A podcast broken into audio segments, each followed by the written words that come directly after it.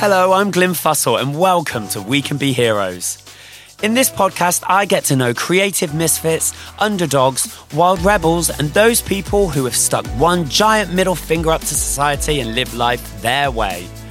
I can't wait to introduce you to some people who embody what it means to be absolute champions. So prepare yourself as we dive in and meet some amazing individuals who have inspired, stood up for change, and say, I am here. This week's hero is one of the hardest working humans I've ever met. I've always known the world that I wanted to be in and where I wanted to be creative. With an iconic silhouette that can be seen from outer space, she has built one hell of a career and reputation for being the life and soul of the party. When I'm on a stage and there's like 5,000 people in front of me, fabulous, love it. She's the ultimate shapeshifter, moving through life effortlessly as a promoter, DJ, it girl, artist, and producer all bound together by a hell of a lot of hairspray. Raise a glass and raise your wig, please. It's the Queen of Clubs, Jodie Harsh. Oh, ah, I love it. How was that? What friend? a nice intro. Did you like that? Yeah, I don't like hearing intros normally because you get a bit like, oh, but that was that was nice. And I mentioned in that that what you do, a lot of what you do, it feels from the outside very effortless. But I know that's not true. So I want to know what goes into making Jodie Harsh who Jodie Harsh is, as we see. I think everyone always see, you know, what you see on Instagram or what you know, like throwing parties, Yeah. people just think you open the doors and throw, literally throw a party. But I always think of people like us, creatives. We're kind of like ducks, sort of swimming very peacefully on the water, but underneath it's like, ah, like that. There's like, or is it swans or something like paddling really fast under the water? Because there's a lot of work goes into making making fun for other people or making a nice bit of escape for, for other people. But you've got another layer on top of that because most promoters rock up in a tracksuit. You have the whole aesthetic as well. So, do you ever feel that pressure? You go, oh God, I've now got to go and do the full look as well. Because that's a lot. And that's why I stepped out of doing looks hmm. because it's enough stress and chaos already without Yeah. a wig. Well, I do think it's easy for me on one side because I don't have to think about what I'm going to look like. I just have the one look, which Oh, is you have the obviously uniform. I have the uniform. It's obviously very on purpose. Like I, I can't just afford one wig or whatever. I Yeah. get comments sometimes on Instagram like, "Get a new wig," and it's like that's not the point. But um, I do enjoy that uniform aspect of my look. I've worked out what's what suits me. It's this silhouette. It's this style. It's Yeah. this same makeup, and that's I rock up in that look, and so I can get ready quite quickly. That's a thing that I've got down to an absolute T now. It's very rare that I would like make mistakes or like have to restart an eye Yeah. or something. So actually, it's not too much effort.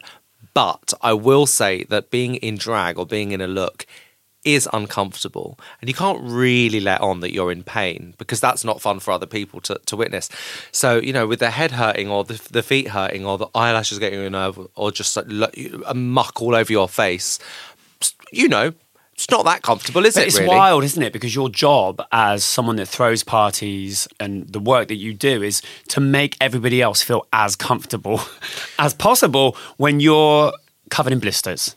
Absolutely, and th- and it's more about the other people having a good time than it is about me being comfortable or having a nice time. But I will say, my point is that I'll, I'm probably the first to leave and go home and take it all Yeah, off. yeah. You know, How many wigs are in the Jodie Harsh collection? Because I've been in your dressing room and I, I I remember coming and, and it blowing me away. it's about twenty five. Get out! Yeah, and some of them are in storage now, and so I think there's probably more. There's about 25 on on circulation. This one's a little bit different. This one's like quite short, and I can tell so much difference in every wig. She's Tuesday. She, yeah, yeah, yeah. we we got letters for them now, like you know, week like Oh. F. Can we get a restyle on week F because like the you know it's getting a bit matted. It's a bit, it's like a dreadlock underneath, you know. So we do we do that, but um, they don't have like individual names or anything. No one else would be able to tell any difference. No, well, I borrowed one once. We'll get to that later. Oh my yeah, we'll get to that later. you did? Yes, Ah. I, I've also never given that back, so we probably shouldn't get to that later. have you still got that?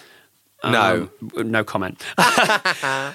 I've known you, like I said, for over a decade, and the one thing that I've always admired and just been totally in awe of is your steely determination. I mean, it's so laser sharp, and your ambition. And I want to know where that comes from because I know where you do come from. You know where you were born, and Mm. Yeah. you weren't born into this. You No. weren't born into the wig. I'm not from a showbiz family. So where not- where did that come from? How did you get to that place? Well, I grew up in Canterbury in Kent, which is really lovely but really boring. And I got lots of little tastes of London. We'd come up to London quite a lot when I was a kid and see a West End show or, or whatever. And I, I remember being in Soho at like 11 years old, walking through to go to like see Les Mis or something, just thinking, oh, this is where I want to be. So I've always had, like you say, a laser sharp focus on where I want to be geographically. And I, I guess my work determination, because I, I just, I've always been super creative. I was a bit of a loner when I was a kid, and so I would always like drawing pictures or making things. I actually used to like sketch women with really big hair and really big boobs Wow. and really big lips, kind of like, kind of like Pamela Anderson or something. I was obsessed with Pamela Anderson. And so I've always been super creative. I wanted to be an actor, then I wanted to work in fashion. And I've always wanted to do stuff like with my hands or entertaining people basically and nice things to look at and my reference points i've always been so obsessed with pop culture and music and and you know loads of different artists and loads of you know Andy Warhol and that that kind of stuff ever since I was a kid and so I've always sort of known the world that I wanted to be in and what I, where I wanted to be creative and then I guess when I came out as gay which was completely by mistake I can tell you that story if you want to hear it. But my do. yeah, so I, I was outed by a school teacher, by headmaster, I didn't know headmaster this at my school. you. Yeah, yeah. So I'll tell you the story, and then I, and I'll tell you how that leads to my my steely determination. So when I was about fourteen years old at secondary school, I went to stage school in London because I wanted to be like a dancer or in West End shows or whatever. So. I'm in London. I'm boarding for a bit, and I've got great fake ID, and I'm going to I'm going to like GAY at the Astoria oh, and stuff, hanging out with all the wrong people, getting up to mischief. And I'm, but you know, I look back now and I'm like, wow, I was a kid. My parents had absolutely no idea, and I was very open with my friends at school.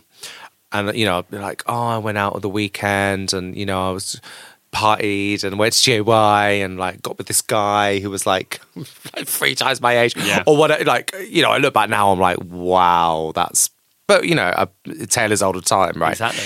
and I think a group of my friends were quite concerned and they told a school teacher and this school teacher decided to tell my parents I think out of concern Wow. and um, I remember getting home one Friday and we drove to McDonald's we'd never have McDonald's for dinner and I thought, oh, this is weird. Something weird's going on. And then we dropped my sister off at my nan's house, and I was thinking, why is she staying at my nan's house for the night? This is really weird. I got home, my mum and dad were sat on the sofa opposite me, and basically like cornered me and like interviewed me about my life, and and it was awful. Everyone was crying, and I was just like, I'm not, I'm having the best time of my life. I am who I am. And my parents had never known anyone gay before, apart from you know someone on EastEnders who had AIDS at the time or so. You know, that was their only touchstone. You know, I, I relate to that. So Yeah. much, yeah. so I was dragged out of the closet.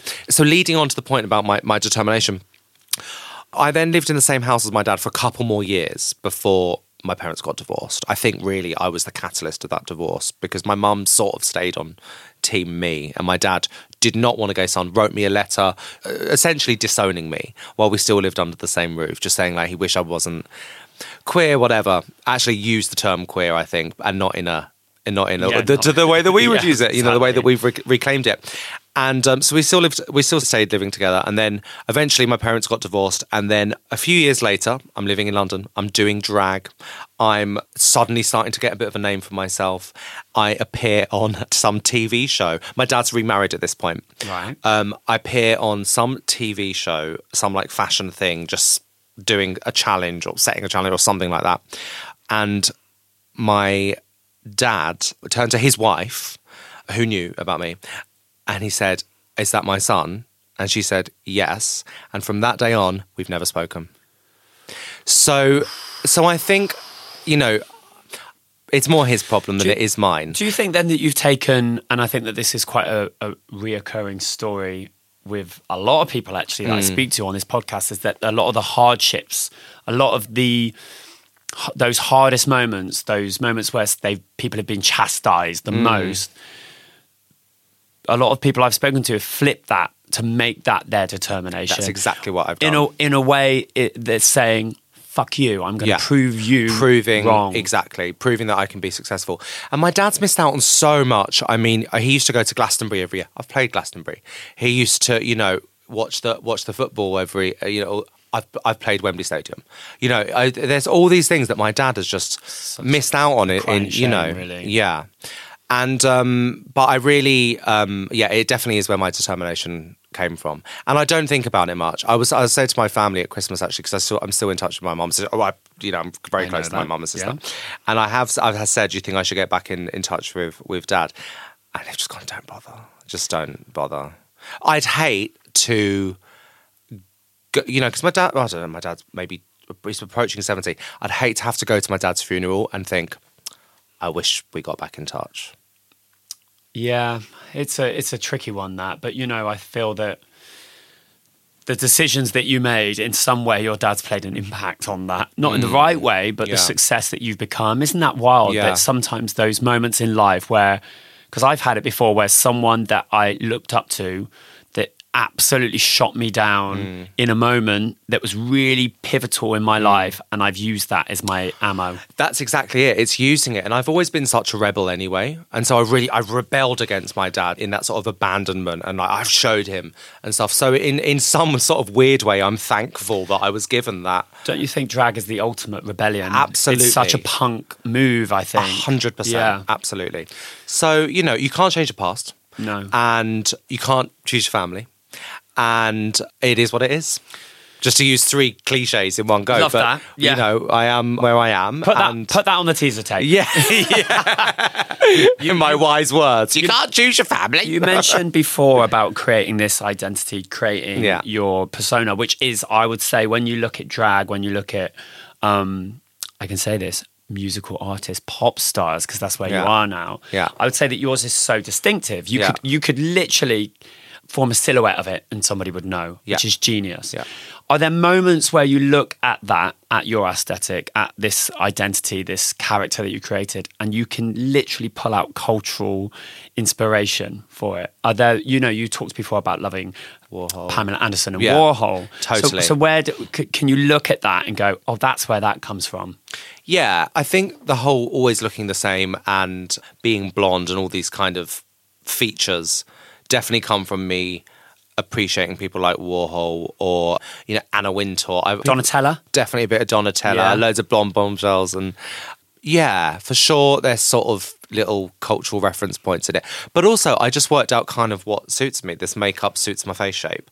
This hair, uh, the having a fringe suits suits my face shape. Yeah. it's easy. It's like I don't know. It's distinctive. I mean, if, if there's one thing I know about you, other than your steely determination, is your work ethic. It's Yeah. unbelievable. You want to work every night of the week. Yeah, So I, I try day every well. every second of every day.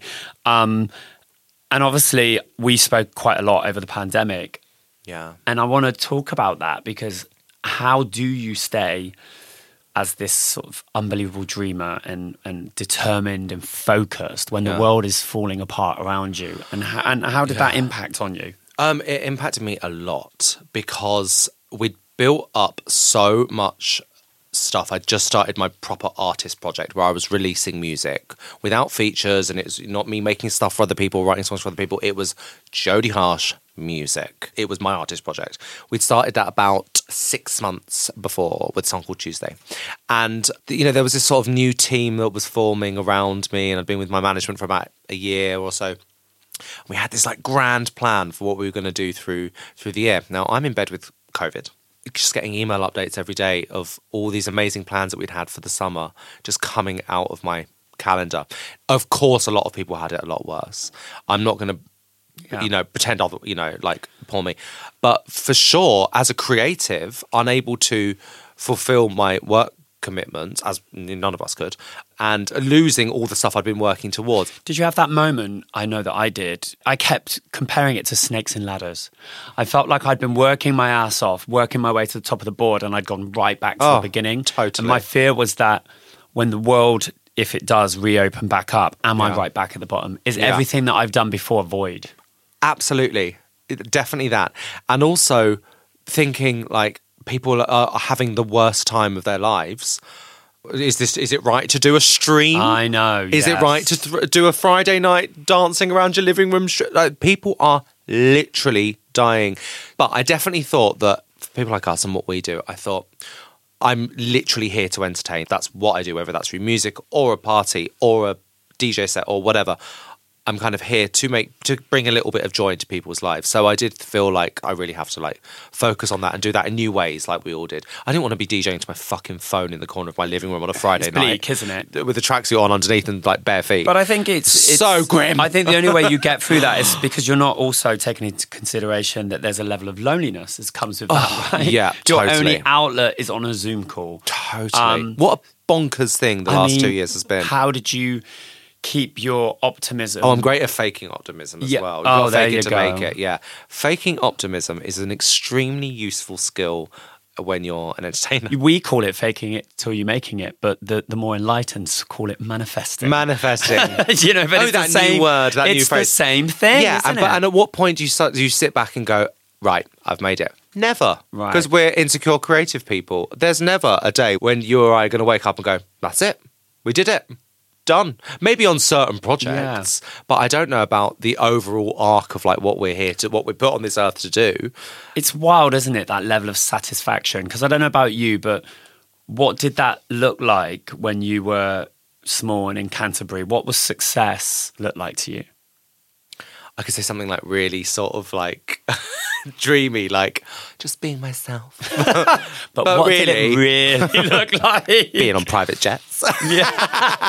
Dior. hanging out with Madonna. And have you done both? yeah, of course. What, what, Yay! what, what was my um my vision of success when I was younger? Definitely to be a performer, and for that to be a successful thing that I can live on, and to be in London, Yeah. and to yeah to entertain. I'm going to say something here, you know, and I've said this to you in private, but I'm saying it publicly.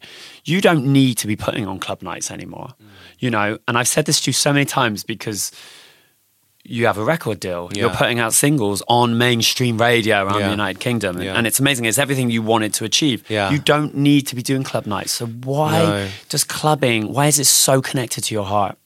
I've always loved the the notion of a nightclub and a space where you could go and have an adventure and escape normality. And you know you're writing a story that night, and you don't know what's going to happen, and it, really is an, an adventure. And you're going to see colourful characters, and you're going to be introduced to new music, and you're going to get off with someone, and, and, and whatever is the not knowing, and that's what I absolutely love about clubs. So I stopped doing clubs for a while and focused on DJing, but in the pandemic, I was just like, I feel like it's my, almost my duty just to do one more. It's the last club I'll do that's not like a Jodie Harsh brand. Yeah. This is the last thing I'll do that's like creating a club brand. I feel like you're very good. And if I think about a kind of line of dialogue that I hear you say when we're in a club is come with me. Oh, It's very you. Yeah, you're very good at grabbing someone's hand and leading them and take it's weird that you just said adventure because I Yeah.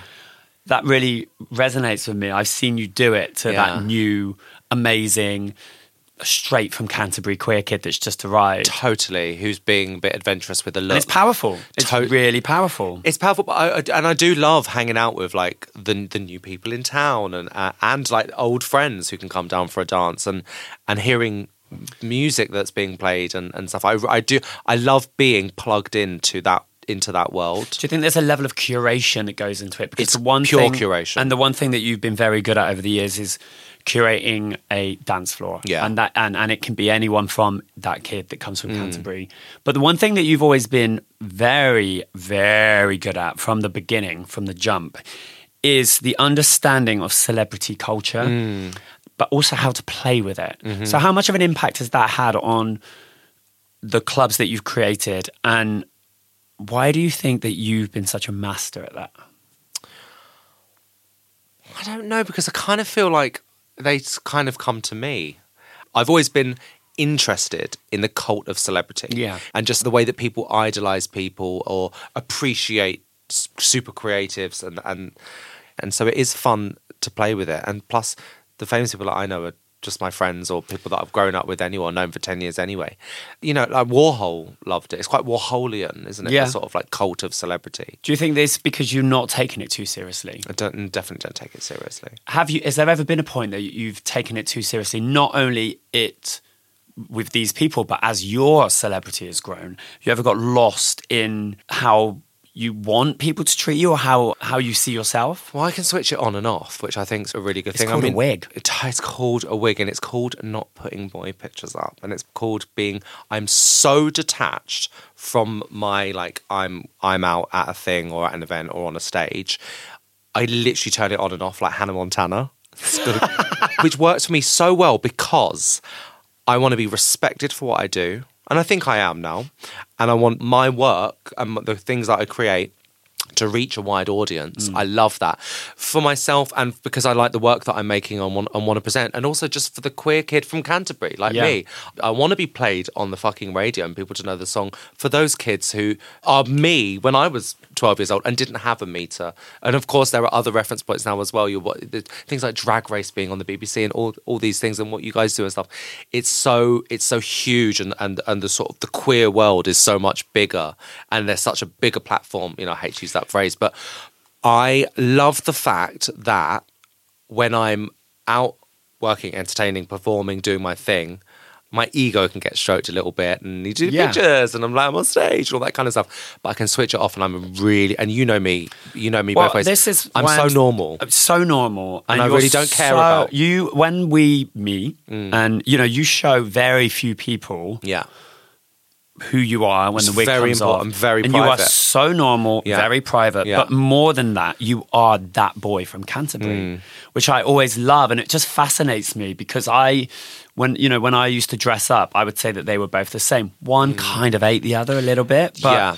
but you have managed to create quite a bipolar existence. Totally. And sometimes that is a little bit of a head fuck. But I think what I'm trying to say is that I want to be respected and, you know, have the nice things that go along with being like a famous DJ or whatever. But I don't want to be famous. I, I don't want to go to Tesco's. Okay, I don't want to go to Waitrose. I don't, full stop. Period. when, when looking, I when don't looking go- for a quiche Lorraine, I don't want to be bothered. I don't want to go to Waitrose and have people coming up to me asking for pictures and and I just want to be papped down the street. Of course. walking my dog. Oh my god, no! It's not what I'm interested in. It's not. It's not. It, it isn't a part of me that um, I'm super private until I'm sort of out ready to. You know, drag queens really got it right, didn't they? Yeah, but on Drag Race they show themselves Oh, both ways. go, yeah. Mm. I've hung out with friends that are on Drag Race and that we, you know we're at a coffee shop in the middle of the day and they've got like five people coming up the tables and I just think they've got no idea who I am because I'm just sat there in a baseball cap. Yeah. And I just think, and I'm not like, wow, I wish I had people coming up to me in a coffee shop. I sit there thinking, rather you than me, mate. That Yes. that literally. I was trying to have a fucking coffee and a conversation. I was with Tom Daley the other day, and we were like at the gym, and like people were like so everyone because everyone loves Tom Daley. Of course. Everyone was cut. And by the way, yes, I do work out with Tom Daley, and yes, that is body goals, and it really drives me to like work because I am. a You're on the high dive. My body is. I was just about to take a high dive with Tom Daley. Yeah, yeah. and like so many people come up. People literally don't even say, "Oh, excuse me, one second. They just interrupt our conversation. Push you out the way. Push me out the way. Start talking to him, and and he's just like, "I'm sorry," and I just, I don't want that.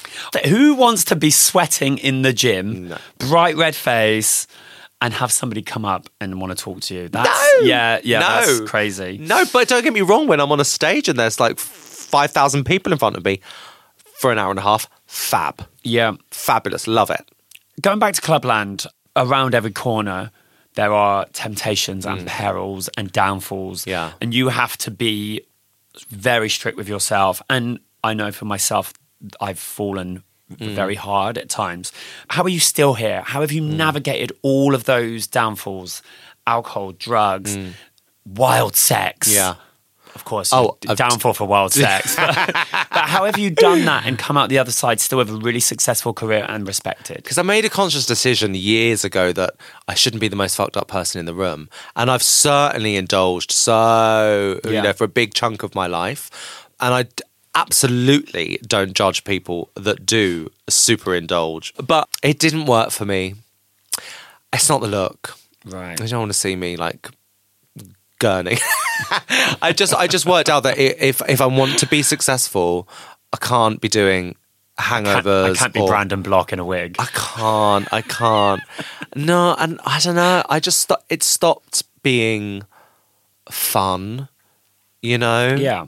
If it stops being fun, why keep doing it? So there was definitely a point where I was like, oh, actually, I know how my life can and will be fun. Do you find that it's more I, for myself that the responsibility of the club and what I've created is bigger than the responsibility to have fun for Yeah, myself. totally. You step out of it and you go, "Oh, I'm now just steering the ship." Steering the ship, absolutely. Yeah.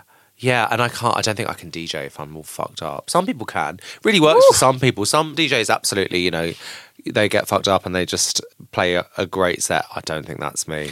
I used to get fucked up, so play a couple of records and be like, someone else come take over. I want to just be on the dance floor. Yeah. and I don't think that's the one. You know. Well, she's got a record deal; she can't be doing that. No, absolutely. How else do you, in this chaos of your life, how do you keep hold of that self care routine and and you know, mentally and physically? Yeah. because it is a mad life. There is a whole list of things that I have to have, otherwise everything falls apart. And it's so basic. I need eight hours sleep a night. Yeah, If I have any less than eight hours sleep, you know, a seven, I guess I can get by on. If I have like four or five hours, you don't want to be Loopy around me. town. Yeah, absolutely. Yeah, and it affects my mental health big time. I Yeah. get super depressed if I'm like really tired, as loads of people do. Eating well is such a nightmare for me, but I try to eat well. But it's stuff like having real friends around you. I don't surround myself with cunts. Like my my real friends are my real friends. Yeah, some of them are in the public eye. Loads of them are. Most of them aren't. And I can be like on the phone to them like after coming off stage, and I'm like hyped up from from my show, and they're just talking about what their day was and and, and not we're just catching up Yeah. and a nice treat once a nice massage once a week i love a, a lovely massage bit of my little- cupping. you love a bit of cupping. I love a bit of cupping and a Yeah, she massage. does. You know, like a nice thing Yeah. to do. Some people might like go and play golf. I don't know, or like I like a nice massage and like me- me time, and and I like music. and I like my candles, and and I just like that nice little moment for me where I can just like be like super indulgent for, and But you know, you say indulgent. Isn't that wild? There's something I've really, um, I really struggled with just taking any moment of indulgence. Mm. Yeah. And recently, I've, I just, I absolutely adore going and getting clicked. For instance. oh, the chiropractor, Going to the chiropractor. love it. Yeah, I want to be great. lifted up by a Yeah. strong man and clicked like Yeah. a Rubik's cube. Yeah. that's what I want. And I love candles. I've, I've got a thing about smells. But I thirty minutes of that, and I feel like I'm back to amazing. Like my look that I'm good at switching on and off, and my and my, and my work um, persona or whatever whatever you want to say. Um, I'm also really good at switching off with like a nice holiday and stuff, and I I love to go on holiday by myself and just have a That's nice the way, yeah, isn't it? Just detach from. What do you I'm- do when you're on your own? Sit by some like nice water and read. uh, You know, pour or the sea and read a book and Jackie Collins all the way. read Jackie Collins with a huge sun hat and like you know like some healthy food and just like chill, walk along the beach or go on a cycle around. Let's you know go like if I'm in Ibiza or something like it's amazing places to cycle. Yeah. it's just really normal things. This sounds so cheesy, but you know like like a cycle around nature, pretty amazing. So we touched on music before. Obviously, when I first met you, you were DJing and throwing parties, and now you are a, a celebrated recording artist, which Yeah. I'm. I just love that. Yeah, it's I fun, isn't it? love that. Oh, and what I love about it is that there was no question in your mind that was going to happen. How do you tune into that self belief? It's that laser focus, isn't but it? But everybody's trying to. Sh- we live in a life. Yeah. We live in a world where people are always trying to shoot that down. Yeah, so many near misses, so many almosts. You just have to sort of be as strong as you possibly can in your head and keep working. And if the work's really good, it will get noticed by the right people if you if you put it out there. And it is just that determination, and there's no other option. Like I had to get music out to people. I had to do it. Like that's what I'm here to do. It's like that scene from Sister Act 2 where Whoopi Goldberg says to, I was going to say Lauren Harry's, different. Yeah. Lauren, oh my god, Lauren! where she says to Lauryn Hill, if you wake up thinking about singing every day, girl, you're a singer. Yeah, there you It's go. It's kind of Yeah. true. If you feel it, it has to happen. yeah, there you Excuse the Lauren Harry's moment there. Yeah, So drag right now, obviously, as we know, is is it's everywhere. It's everywhere. it's the new counterculture. It's in the mainstream, and it's it's it's very interesting for me, and I'm sure it is for you that for the longest time we were very much in the underground. Totally. And It was very left of centre. Yeah, completely. And I, and you know, a couple of people on the last series, Bimini and Skin. We you know we we spoke so much about the prominence of drag in the mainstream. So, how has that shift affected your relationship with drag? Because you know you're not part of this new wave that's come up. You've been Yeah. around a long time. Yeah, yeah. I think from a bigger picture point of view, I think it's amazing. Again, going back to like the kids, you know, like if I was growing up Mm. and there was Drag Race on TV and I could just and I could sneak and watch that, it would be my life would be probably a different. You know, as a kid, I'd I'd feel differently about myself or whatever. Oh, look, there's people like me, just queer people on TV. I'm not even talking about drag now. That representation, um, because I think when we were growing up, queer stuff was quite negative. You Oh, know, yeah. it was like Stephen Gately's gay on the cover of the Well, you were, papers. you were that, that gay kid in Casualty that was being beaten to death, or It you were someone dying on EastEnders of, of AIDS, and it, and it, You- and it yeah, was yeah, exactly it was that. it was really only negative stuff. And so as a as a sort of thirteen year old hitting puberty and th- and sort of going, oh my god, I'm different to these other kids. Oh my god, I fancy boys. Oh my god, I fancy my classmate, and that's a boy.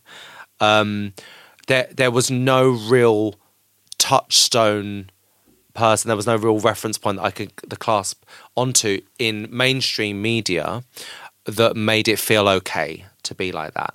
Whereas now with things like Drag Race and all the other amazing things, it's so important for kids, for young Yeah. people, for their lives to feel better when to they're young. other to see that there's another world out there that looks however they want it to look because Totally. the creativity and the community behind drag i think is the wonderful thing and i agree the mainstream you know there, there's a lot of things that go against what what i love about drag the kind of unruliness Mm. The no- commercialism, of course. Yeah. Yeah, of course. but but it's it's nothing but a positive i mean I, I think it's pos- I think it's super positive. what what blows my mind is I just keep thinking when something grows and grows and grows, like drag is right now, Yeah. Everything has to hit the glass ceiling. What Does hap- it though? Well, what happens from- then? And I don't it know. I don't know if it really will. I think we're kind of queers are here to stay. I don't know. I just think you, we're in a. I don't know. We don't know, do we? But I don't think it's going to go anywhere. I think it's here to say There are too many people that have been made famous by Drag Race all over the world for us in ten years' time to go. Oh yeah, do you remember when drag queens are famous? No. It's it's absolutely that that counterculture is here to to stay in well and truly in the spotlight now. I think, and it isn't just Drag Race. You know, it's like Pabllo Vittar. Yeah. It's like the fucking biggest the biggest artist in Brazil.